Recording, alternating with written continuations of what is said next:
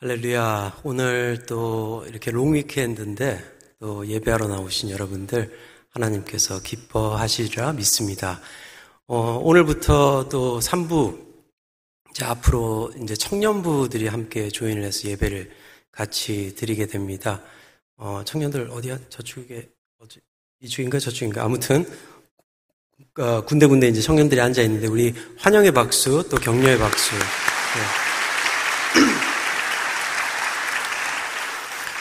농사님께서는 오늘 어, 교육부 예배 지금 또 들어가셔서 어, 교육부 예배 참석하고 계십니다. 나중에 광고 후에 또 우리 청년들 위해서 축복기도 해주시고요. 축도는 노목사님께서 해주시게 되겠습니다. 지난 3주 동안 이제 부목사님들 아, 말씀을 통해서 은혜의 시간을 나눴고요. 오늘은 마지막 주자로 제가 서게 됐습니다. 어, 마지막이기 때문에 한 2시간 정도 설교를 하려고 이렇게 준비를 했는데 박성 목사님께서 오늘 광고가 좀 길다 해서 좀 잘라달라고 말씀을 하셨어요. 그래서 짧지만 은혜로운 시간을 갖도록 아, 하기를 원합니다. 1861년서부터 1865년까지 미국에 남북 전쟁이 있었죠. 어, 이 남북 전쟁 중에서 가장 중요하다라는 전투, 어, 게티스버그라는 펜실베니아 주에 있었던 그 도시에서 전투가 일어났습니다.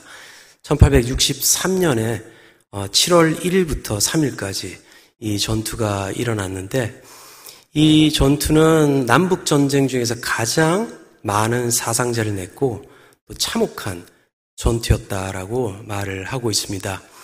그리고 나서 이제 한 4개월 뒤에 이 국립묘지 봉헌식이 있게 되었는데 이때 아브라함 링컨이 나와서 2분 남짓한 연설을 하게 되었죠. 그 연설 중에 뒷부분 이렇게 말씀하고 있어요. That this nation under God shall have a new birth of freedom and that government of the people by the people for the people shall not perish from the earth. 하나님의 가호 아래 이 땅에 새로운 자유를 탄생시키며 국민의, 국민에 의한, 국민을 위한 정부를 지구상에서 사라지지 않도록 하는 것입니다. 이게 바로 우리가 이 세상에서 꿈꾸고 있는 어, 멋진 나라의 모습입니다. 그런데 하나님의 나라는 어떠한 나라인가? 이 세상에서 우리가 꿈꾸며 세우려는 이러한 자유 아래 국민의, 국민에 의한 또 국민을 위한 정부를 이루기 위해서 지금 살아가고 있는데 하나님의 자녀들이 세워야 하는 나라는 어떠한 나라인가라는 질문을 던져 보아야 할 것이고 이것은 하나님께서 우리에게 주신 아주 중요한 숙제라라는 것을 우리는 알고 있어야 됩니다. 하나님의 나라는 하나님이 통치하는 나라이죠. Kingdom of God. 하나님이 왕인 나라를 하나님의 나라라고 이야기를 하고 있죠. 그런데 문제가 하나 생겼어요. 왜냐하면 저는 태어나서 지금까지 왕이 통치하는 나라를 한 번도 살아본 적이 없기 때문이에요. 물론 제가 태어난 대한민국도 여러 이제 그, 그 정치의 변화와 민주화 운동과 여러, 여러 그러한 변화 속에서 지금의 민주화된 그러한 나에 살고 있지만은 제가 살아본 이러한 나라들은 왕이 통치했던 나라가 아무도 없었습니다. 한국에 있을 때도 그랬고요. 제가 호주에서 유학 생활할 때도 그랬고 또 캐나다에 있을 때도 그랬고 미국에 있을 때도 내가 제가 그 투표권을 갖고 난 이후부터는 누구를 뽑는다 할 때 후보자를 뽑을 때에도 항상 나에게 유익을 주는 사람을 뽑았고 또한 그러한 공약이 나에게 아, 유익을 주는 또 나에게 맞는 그러한 정치인들을 뽑았던 것이죠. 그렇기 때문에 내 삶의, 내 삶과 세상에서 일어나는 많은 일들도 내 주관적인 관점에서 해석을 하고 또 편을 들 때가 태반이고 그렇기 때문에 하나님을 이해할 때에도 네, 주관적인 이해로 생각을 하게 된다라는 것입니다. 그렇기 때문에 하나님의 나라는 굉장히 어려운 토픽이고 또한 어떻게 보면 우리에게 주신 가장 큰 숙제이죠. 물론 집에서 전능하신 아내의 주권과 통치 밑에 살고 있지만은 그것은 삶의 아주 일부분이고 우리가 이 세상에서 살아가면서 하나님의 나라를 어떻게 세워야 하는가 우리 자신에게 던져야 될 중요한 질문입니다. 그런데 다행스럽게 이 왕이 통치하는 나라를 한 번도 살아본 적이 없는 그런 개념조차도 없는 우리들에게 성경 말씀을 통해서 예수님께서는 비유와 가르침으로 우리에게 말씀해 주셨다라는 것이죠. 그래서 오늘 어, 하나님의 나라는 그리스도의 제자를 통해서 세워집니다라는 주제로 Kingdom of God Established by Kingdom Disciple이라는 제목으로 함께 나누도록 하겠습니다. 그리스도의 제자가 무엇인가라는 것을 우리가 알 때에 이 그리스도의 제자들이 세워가는 하나님의 나라를 알게 되는 것이죠. 그래서 오늘 세 가지 포인트로 그리스도의 제자의 삶이 어떠한 삶이고 또 그러한 삶을 통해서 하나님의 나라를 우리의 삶에서 세워갈 수 있는 귀한 저와 여러분들 되기를 간절히 바랍니다.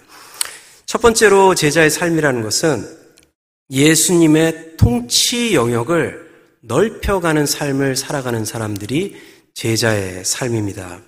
26절을 보니까 이렇게 말씀하고 있어요. 물은 내게 오는 자가 자기 부모와 처자와 형제와 자매와 더욱이 자기 목숨까지 미워하지 아니하면 능히 내 제자가 되지 못한다라고 말씀을 하고 있어요. 여기서 형제 자매를 미워하라, 부모를 미워하라라는 것이 아니라 그것보다 더 중요한 것이 있다라는 것을 강조할 때 이러한 문장이 쓰이게 되는 것을 볼 수가 있어요. 로마서를 보거나 이렇게 볼 때 내가 야곱은 사랑하였고 에서는 미워하였다라는 이러한 문장도 에서를 미워했다라는 것에 중점을 두는 것이 아니라 왜 에서를 사랑했는지를 강조하고 있는 문장이라는 것이죠. 이 문장 우리가 이 말씀 우리가 이해할 때 우리 삶을 볼 때 이해가 되어지는 부분입니다. 우리가 세상을 살아갈 때에 부모와 처자와 형제 그리고 자매 내 자신은 내 삶에서 가장 밀접한 관계에 있고 내 삶에서 가장 중요하게 차지하는 부분이다라는 것을 알려주시고 또 그렇게 살고 있는 우리에게 깨달음을 주시는 것이죠. 이것이 바로 인간의 본성이에요. Human nature. 아주 기본적인 삶의 구조이며 또 가장 중요하게 우리가 이해하고 또 만들어가고 있는 이 삶의 조직이라는 겁니다. 어, 우리의 삶을 보다 뭐 복잡하게 보일 수도 있어요. 하지만 우리의 삶은 아주 간단해요. 나를 위해 살고 있고 우리 부모와 처자를 위해서 살고 있는 우리의 모습에 대해서 하나님께서 지적을 하시면서 그것보다 더 위대한 것이 있다라는 것을 말씀하고 있는 것이죠. 우리의 삶에 예수님을 먼저 둘 때에 우리가 생각했던 삶의 영역 그 이상으로 확장된다라는 것을 가리켜 주고 있는 것입니다. 제가 청년 때는 이제 혼자 산 적도 많이 있기 때문에 저밖에 몰랐어요, 솔직히. 어, 그리고 이제 뭐, 그 부모님, 또 어머니하고 여동생, 이제 셋이 살 때는 이제 가족, 그렇게 되기 때문에 그것밖에 몰랐죠. 그러다가 이제 제가 코가 껴여서 이제 결혼을 하게 되고, 또 결혼을 하고 이제 자녀를 낳게 되고, 그러다 보니까 제 삶의 영역은 점점 늘어나고 내가 돌봐야 할 가족들이 늘어나는 것을 볼 수가 있습니다. 얼마 전에는 딸이 또 고양이를 한 마리를 데리고 와가지고 고양이랑 같이 살고 있는데 이제 고양이를 또 이해를 해야 되는 그러한 아, 시간을 지나고 있습니다. 그래서 저번에 이제 박성 목사님께서 설교 때 고양이 랭귀지를 이해할 수 있는 앱을 소개해 주셔서 그거를 깔아가지고 고양이와 대화를 하고 있는데 대화가 좀 안 되는 것 같아요. 그 앱이 좀 아닌 것 같아요. 네. 그러니까 고양이도 신경을 써야 돼요. 지금 시간이 고양이 밥 먹을 시간인데, 예. 근데 이렇게 삶의 영역이 우리의 삶에서 관계를 맺음을 통해서 늘어나듯 예수님을 영접할 때 우리의 삶은 급격한 변화로 우리의 삶의 영역이 확장이 된다라는 것을 말씀하고 있는 것이죠. 이 세상의 삶과 달리요, 예수님을 영접하고 예수님 나의 삶의 왕으로 인정할 때 비교할 수 없는 변화가 일어나는 것을 볼 수가 있습니다. 제가 아무리 얘기해도요, 이것은 경험하신 분들만 느끼고 알고 있는 거죠. 전에는 제 꿈이 진짜 코딱지만한 그러한 내 자신을 위해서 살고 있었는데 예수님을 영접하니까 무엇을 품어야 돼요? 이 세상을 품어야 되죠. 하나님의 마음을 가지고 하나님의 생각을 가지고 또한 하나님의 계획이 내 계획이 될 때에 나의 관점과 나의 삶의 영역이 확장이 된다라는 것입니다. 그렇기 때문에 사도 바울의 삶을 봐도 사도 바울 삶을 보면요. 굉장한 사람이었어요. 많은 것들을 이루었던 사람이었어요. 바리새인 중에 바리새인이었고 또 유다 종파 중에 아주 중요한 종파의 후손으로 있었고 이 세상의 지식뿐만 아니라 하나님의 지식으로 가득 찼던 그러한 사람이었고 유대인뿐만 아니라 로마의 시민권까지도 가지고 있었던 이러한 사람이 결국 자기가 가진 것들을 다 배설물로 여긴다라고 고백할 수밖에 없었던 것은 그것들이 다 배설물이 아니라 하나님을 영접, 예수님을 영접하고 하나님의 계획과 마음과 생각을 가지고 살다 보니까 이것이 그것과 비교할 만큼 비교할 수밖에 없, 비교되지 않는 그러한 엄청난 복을 누리게 됐다라는 것을 고백을 하고 있는 것이죠. 우리가 전에는 울타리 안에 있는 내 삶, 이것만 성공적으로 만들면 되겠지라고 생각하고 있었는데 예수님을 영접하다 보니까요. 예, 수님을 영접한 후에는 어? 이 내 삶의 울타리 밖에 다른 울타리들이 있네. 그것이 보여지기 시작하는 거고 또한 그것들을 바라볼 때 하나님의 마음과 사랑으로 그것들을 돌, 돌보아 보며 하나님의 사랑을 나누고 나아가게 된다라는 것을 이 말씀을 통해서 우리에게 가르치고 계시는 것입니다. 예수님을 따라간다는 것은 내가 생각했던 내 삶의 영역의 벽을 깨뜨리는 것이죠. 내 삶의 가치관이 전에는 내가 소유하고 있는 것들 중심으로 진행되었지만 주님을 만나고 그것들이 하나씩 하나씩 허물어지고 주님의 영역으로 바뀌는 삶, 그리고 그 삶의 영역을 넓혀 가는 삶이 바로 제자의 삶인 것입니다. 저와 여러분들 이러한 제자의 삶을 통해 여러분들의 삶의 영역을 주님의 영역으로 아, 확장해 나아가는 그러한 삶을 사시는 저와 여러분들 되기를 축원합니다. 두 번째로는요. 나에게 맡겨진 사명의 자리에 서 있는 자가 제자의 삶이 것이고 그 제자의 삶을 통해서 하나님께서는 하나님의 나라를 만들어 가십니다. 27절에 이렇게 말씀하고 있죠. 누구든지 자기 십자가를 지고 나를 따르지 않는 자도 능히 내 제자가 되지 못하리라 라고 말씀하고 계세요. 자기 십자가를 지고 따르라 라고 말씀을 하고 있어요. 그런데 이 말씀을 들으면 조금 흥미로운 퀘션이 어, 하나가 생기게 돼요. 왜 예수님께서는 자기의 십자가를 지고 따라라. 그러니까 예수님의 십자가 아니라 우리의 십자가죠. 너희들 자신의 십자가를 지고 따라라라고 말씀을 하셨을까? 물론 이제 앞으로 예수님께서 십자가에서 죽으실 것을 미리 어, 예고하시는 그런 부분들도 있는데 이러한 질문이 떠오르게 됩니다. 왜 예수님께서는 유대 예수님께서 유대인이셨잖아요. 왜 유대의 최고의 형벌을 예로 사용하지 않고 로마의 법인 로마의 법으로 최고의 형벌인 십자가의 형벌을 사용하셔서 제자들에게 이야기를 하고 계신가? 그 비유로 제자들에게 제자가 되어야 된다라고 말씀을 하고 있는 것인가라는 질문이 떠오르게 됩니다. 그런 질문 지금까지 안 해보고 계셨다 제가 말씀 나누니까 그런 질문이 번뜩 들어오죠? 네. 저한테도 질문이었어요. 그런데 로마의 형벌, 최고의 형벌인 십자가의 형벌의 그 프로시저를 보게 되면 우리가 이해를 좀 하게 돼요. 재판에서 이제 형이 떨어지잖아요. 사형이 떨어지게 됩니다. 그러면 로마의 법으로는 형이 떨어지고 나서 그 자리서부터 내가 십자가에서 죽게 되는 그 자리까지 내가 나를 위해서 만들어 놓은 내가 져야 될 십자가를 지고 가야 되는 그 프로시저가 있는 거예요. 그렇기 때문에 예수님께서 이 십자가의 형벌, 그, 이, 그것을 인용하셔서 이 십자가를 지지 않으면 나의 제자가 되지 못한다라고 말씀을 하시는 거죠. 그렇다면 그 십자가의 그 길, 이것은 어떠한 의미를 가지고 있습니까? 이 십자가를 지고 가다 보면요. 그렇잖아요. 물론 우리가 복음서를 통해서 예수님께서 지신 그 십자가의 길, 우리가 복음서를 통해서 우리가 깨닫고 또 이해하고 아 이런 것이 십자가의 길이었다라고 아, 볼 수 있겠지만 한번 상상을 한번 해볼게요. 제가 사형 선고를 받았어요. 재판에서 사형 선고를 받고 이제 나, 내가 져야 될 십자가가 이제 만들어지게 됩니다. 그리고 그 재판에서 이제 그 예루살렘에서 진행됐기 때문에 이제 골고다 언덕이 이제 십자가에서 이제 죽게 되는 장소이지만 아, 로마 이 형이 떨어지는 감옥에서 이제 그 감옥 그 형, 형벌이 떨어지게 되고요.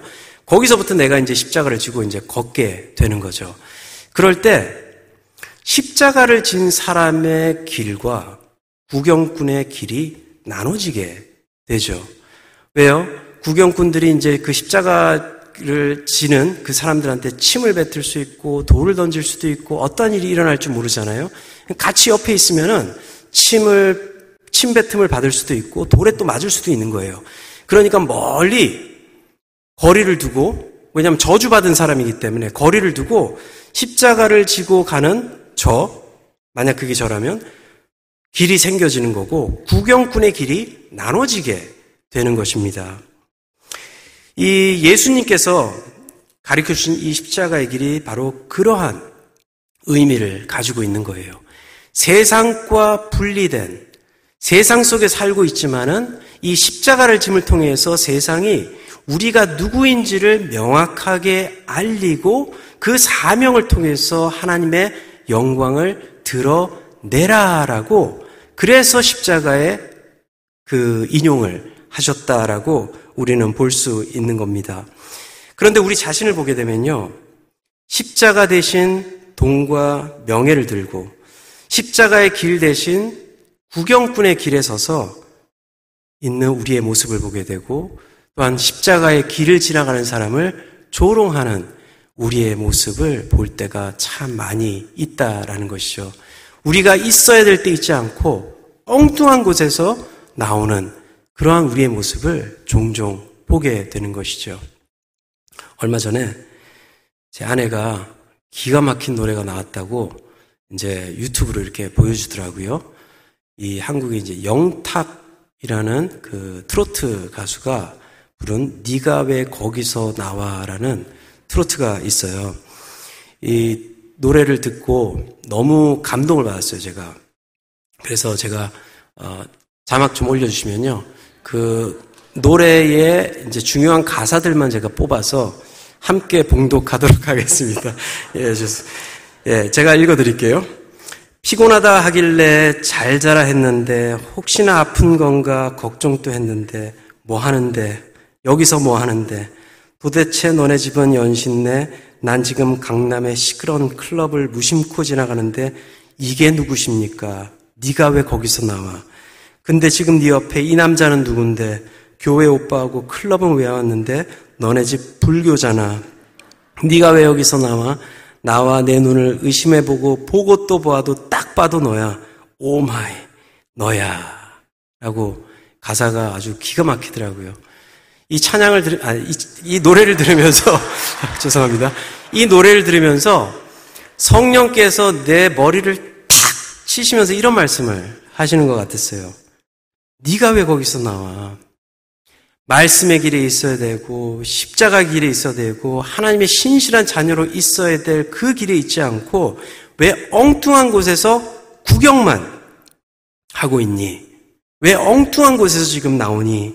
네가 왜 거기에 있니? 라고 말씀하시는 것 같더라고요. 우리 한번 불러볼까요? 지난주에 김성민 목사님께서 아주 찬양으로 은혜로운 찬양을 이렇게 불러주셨는데 오늘은 트로트로 그래도 예배 시간이니까 우리 오르간 반주로 한번 예, 권사님이 아직 준비가 안 되신 것 같습니다. 예. 이 십자가의 길에서 해야 하는 사명에 대해서 우리는 생각을 해 봐야 합니다. 여러분들 어디에 계십니까? 어디에서 지금 나오고 계십니까? 왜 우리가 거기에 있습니까? 이러한 질문을 던져야 된다라는 것이죠. 십자의 길을 통해서 보여주신 사명의 목적은 요한일서 4장에서 말씀하고 있어요. 어느 때나 하나님을 본 사람은 없으되 만일 우리가 서로 사랑하면 하나님이 우리 안에 거하시고 그의 사랑이 우리 안에 온전히 이루어진다라고 말씀하고 계십니다. 하나님께서 우리에게 많은 은사들을 주셨어요. 직분도 주시고 또 다양한 역할을 주셨습니다. 그 역할을 감당할 때 우리가 가장 먼저 생각해야 되는 것이 바로 하나님께서 우리에게 베풀어 주신 사랑이다라는 거죠. 사랑을 바탕으로 우리가 그 십자가의 길, 우리의 삶의 초소에서 그 십자가의 걸어가며 하나님의 영광을 드러내야 하는 것이 제자의 길이다라는 것을 말씀하고 있는 것이죠. 우리 각자에게 맡겨주신 십자가의 길, 신실히 감당함을 통해서 또 하나님의 나라를 올바로 선포하고 세울 수 있는 저와 여러분들 되기를 간절히 바랍니다. 세 번째로는요, 끝까지 주님과 동행하면서 똑같은 맛을 내는 자가 제자라라고 오늘 본문에서 말씀하고 계시죠. 34절 말씀입니다. 소금이 좋은 것이나 소금도 만일 그 맛을 잃으면 무엇으로 짜게 하리오 라고 말씀하고 있어요. 끝까지 소금의 맛을 유지해야 된다라고 말씀하고 계시는 거죠. 오늘 본문의 이제 시작 부분을 보면요. 25절이죠. 이렇게 말씀하고 있어요. 수많은 무리가 함께 갈새. 예수님을 쫓아갔던 수많은 사람들이 있었다라고 이야기를 하고 있어요. 그런데 이 수많은 사람들을 자세히 들여다보면은 다양한 사람들이 있었다라는 것을 보게 됩니다. 꼭 오늘 본문을 통해서 볼 수 있는 것도 아니고, 것이 아니고, 또 전체 우리 복음서를 볼 때 이 다양한 사람들이 있었다라는 것을 우리가 깨닫게 돼요. 어떤 사람들은 병 고침을 받기 위해서 쫓아갔던 사람들이 있고요. 또 어떤 사람들은 위로를 받기 위해서 쫓아갔던 사람들이 있고, 또 어떤 사람들은, 아, 이 예수라는 사람의 가르침이 기가 막히더라. 한번 쫓아와서 한번 들어봐라. 그래서 지혜를 구하는 사람들은 예수님을 쫓아가서 또 말씀을 듣기 위해서 쫓아갔던 사람들도 있었고, 또 어떤 사람들은 사람들이 가길래 그냥 쫓아서 갔던 사람들도 있었을 거예요. 또 어떤 사람들은 이 예수를 고발하기 위해서 어떻게 트집 잡을 것이 없나 해서 쫓아가서 이상한 말을 하면은 공에다가 보고해야지, 고발해야지 라고 생각하면서 쫓아갔을 것입니다. 각기 나름대로 이유와 목적을 두고 예수님을 쫓아갔다는 거예요. 그런데 갑자기 이들에게 향하시고 그 맛을 잃으면 무엇을 짜게 하리로 하면서 이렇게 되면 이렇게 되지 않으면 내 제자가 되지 못할 것이다. 이렇게 되지 않으면 내 제자가 되지 못할 것이다. 이렇게 되면 내 제자가 되지 못할 것이다라고 이야기를 하면서 끝까지 그, 그, 그 말씀의 그 뜻은 끝까지 자기를 쫓아와야지 소금의 맛을 낼 수 있다라고 지금 말씀하고 있는 것이라는 것이죠. 이번 여름 휴가 때 어, 2주 휴가를 제가 가졌었는데요. 어, 다양한 장르의 책들을 많이 보게 되었어요. 또 어, 이런 얘기를 방송에서 하면 안 되겠지만 영화도 많이 보고 이제 책도 많이 읽고 이렇게 했었는데 공통점이 있어요. 이 모든 책들의 공동점, 모든 영화의 공동점, 그 공통점이 뭐냐면은 책이 중간에 끝나지 않는다라는 거예요. 영화도 마찬가지예요. 책이 쓰여지다가 중간에 끝나면 그거는 출판을 할 수가 없는 것이죠. 영화도 마찬가지입니다. 영화가 막 만들어지다가 중간에 이제 못 만들어서 중단이 됐을 경우에는 그것은 영화관에서 상영될 수가 없는 영화로 남게 되는 것입니다. 예수님 주위에는 항상 그랬었어요. 많은 사람이 모이고 그러다가 다들 흩어지고 남은 사람은 예수님과 제자들 또 수많은 사람들이 모이고 흩어지고 그 위에 남는 사람들은 예수님과 제자들. 그렇기 때문에 예수님께서는 제자들에게만 이 비유와 가르침의 비밀을 가르쳐 주시고 또 그것을 통해서 하나님의 나라는 수많은 무리가 만드는 것이 아니라 그리스도의 제자만이 만들 수 있다라는, 세울 수 있다라는 것을 말씀하셨던 것입니다. 우리가 끝까지 빛의 역할과 소금의 맛을 내어서 하나님의 나라를 세우고 선포해야 되는 것이죠. 제가 좋아하는 신학자들 중에서 어, 일본의 신학자가 한 분 계십니다. 우치무라 간조라는 분이 계시는데요. 1861년에서 1930년까지 사셨던 분인데 사진 한번 예 저분이 우치무라 간조예요. 어, 이분의 회심록이라는 책을 듣고 제가 많이 감동을 받았는데요. 어, 우리 교회 도서관에 그 책이 있습니다. 나중에 이제 도서관이 열리면 한번 꼭 아, 읽어보시지 않으신 분은 한번 꼭 아, 읽어보시기를 강추해 드립니다. 이분이 이제 친구를 통해서 어, 예수를 영접하게 됐습니다. 영접한 후에 이제 유학을 미국으로 가게 되는데요. 1880년도에 이제 미국으로 유학을 가게 됐는데, 어, 이 유학의 길이 이 우찌무라 간족한테는 굉장히 기대되고 흥미로운 여행이었어요. 왜냐면은 미국 하면은 이 기독교 국가, 그때만 해도 이제 기독교 국가였죠. 기독교 국가라는 어떠한 그 판타지, 그러니까 상상하는데 너무 와, 이 기독교 국가는 어떤 나라일까라는 그러한 기대감 속에 이제 친구들과 유학 길을 떠나게 됩니다. 샌프란시스코에 도착을 했어요. 그런데 샌프란시스코에 도착하자마자 얼마 안 돼서 자기 친구들 중에 한 명이 물건을 잃어버리게 됩니다. 누군가 와서 훔쳐가게 된 거예요.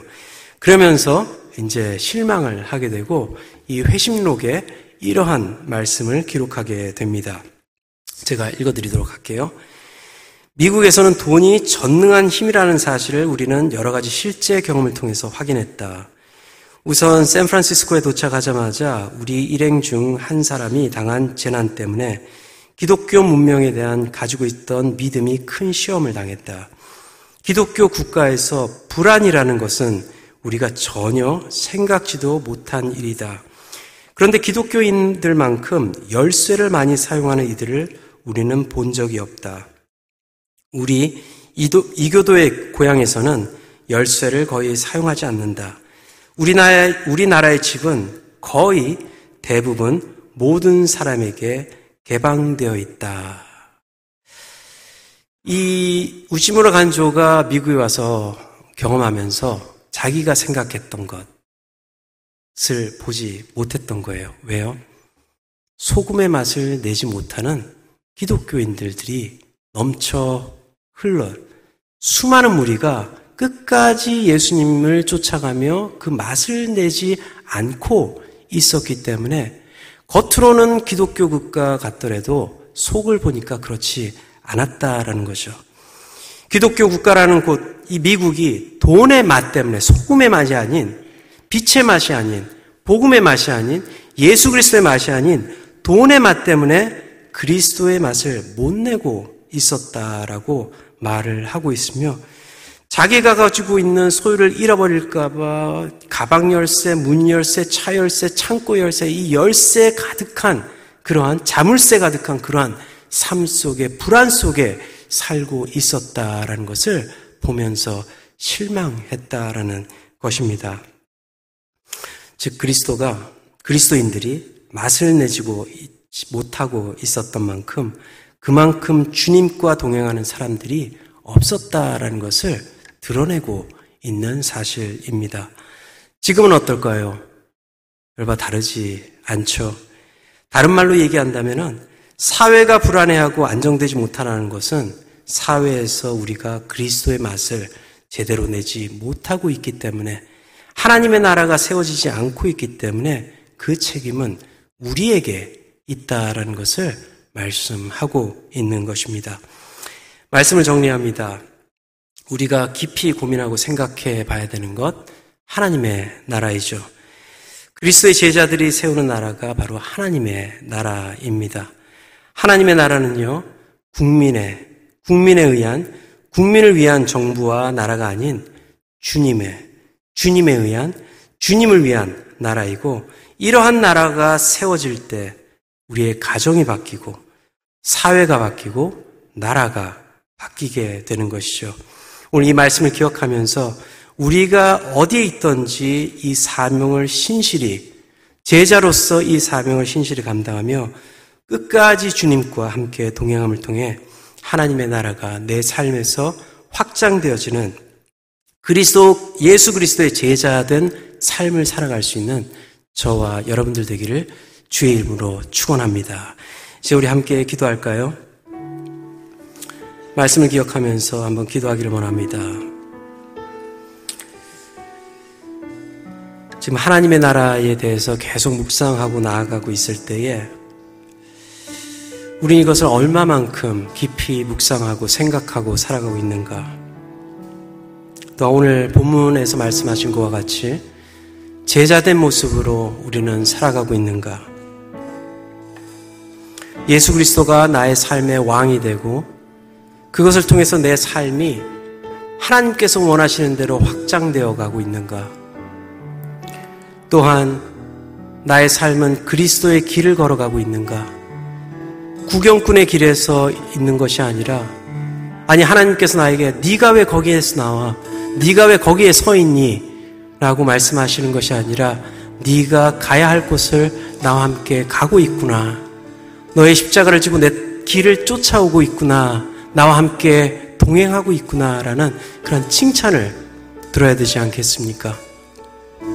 또한 끝까지 중도에 포기하지 않고 끝까지 예수님과 동행하며 어떠한 고난과 역경이 있더라도 그 맛을 내며 나아가는 저희가 될 때에 하나님의 나라는 우리의 삶에서 온전히 세워지리라 믿습니다. 우리 함께 기도할 때 주님, 이러한 모습의 제자가 되기를 원합니다. 이러한 모습의 제자의 삶을 통해서 내 삶이 어디에 있든지 하나님의 나라를 세우고 나아가고 싶습니다. 우리 함께 기도하도록 하겠습니다. 사랑의 아버지 이 시간 기도합니다. 그렇습니다. 이 시간 저희들 기도할 때에 하나님 우리가 하나님의 나라에 대해서는 말을 하고 있지만 그대로 살아가지 못하는 우리의 모습을 보게 됩니다. 하나님 이 하나님의 나라를 세우기 위해서는 제자된 모습으로 하나님의 나라를 세울 수 있음을 다시 한번 말씀해 주시면 감사드립니다. 하나님을 나의 삶의 왕으로 모시고 또한 예수 그리스도께서 우리에게 맡겨주신 그 십자가를 지고 십자가의 길을 걸어가며 그리고 그 삶을 통해서 하나님을 드러내고 끝까지 주님과 동행하는 삶이 제자의 삶이고 그러한 삶을 통해서 하나님의 나라가 세워짐을 다시 한번 고백하게 됩니다. 주님 저희들에게 힘을 주시고 용기를 주시고 성령께서 인도하여 주셔서 제자된 모습으로 우리의 삶을 살아갈 수 있는 저희들 될 수 있도록 하여 주시옵소서. 하나님의 나라를 세워가며 하나님께 영광 올려드릴 수 있는 저희가 되기를 원합니다. 주님 저희들 이끌어 주시고 역사하여 주시옵소서. 이제 우리 함께 찬양하도록 하겠습니다. 예수 하나님의 공이 찬양합니다.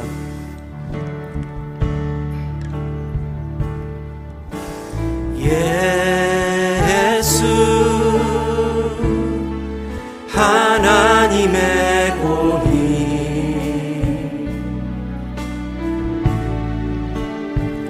주 독생자 그의 나라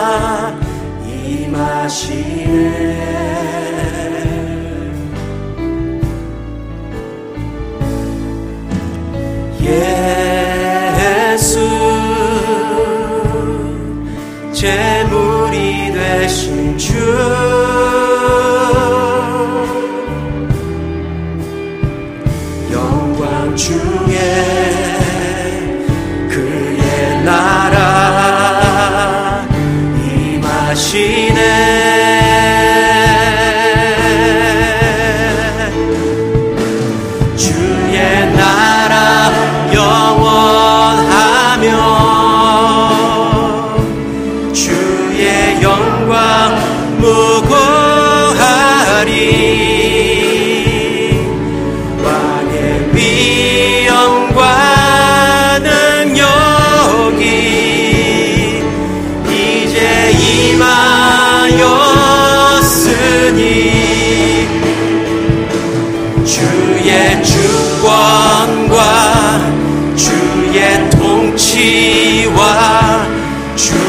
나라 힘과 권세 임하네 예 예수. 하나님의 예수 하나님의 사랑. 예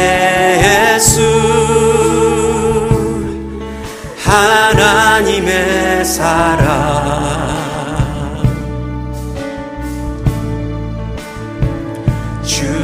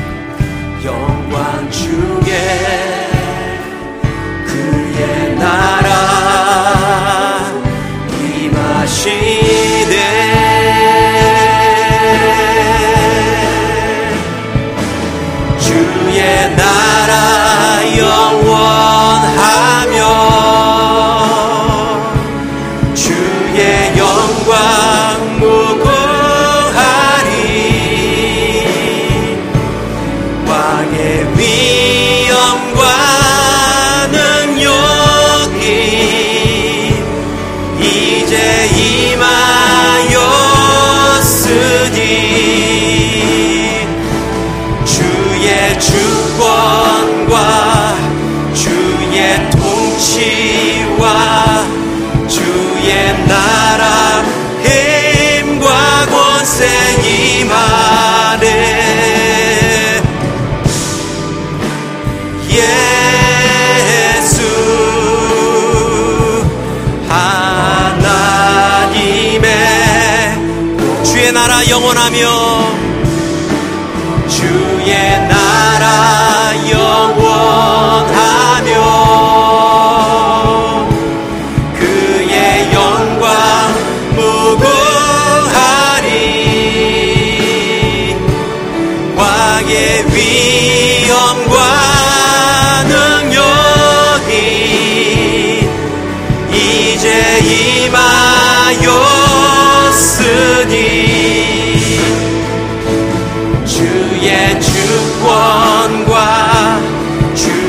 통치와 주의 나라 힘과 권세 임하네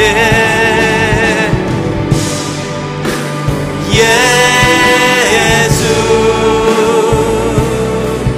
하나님의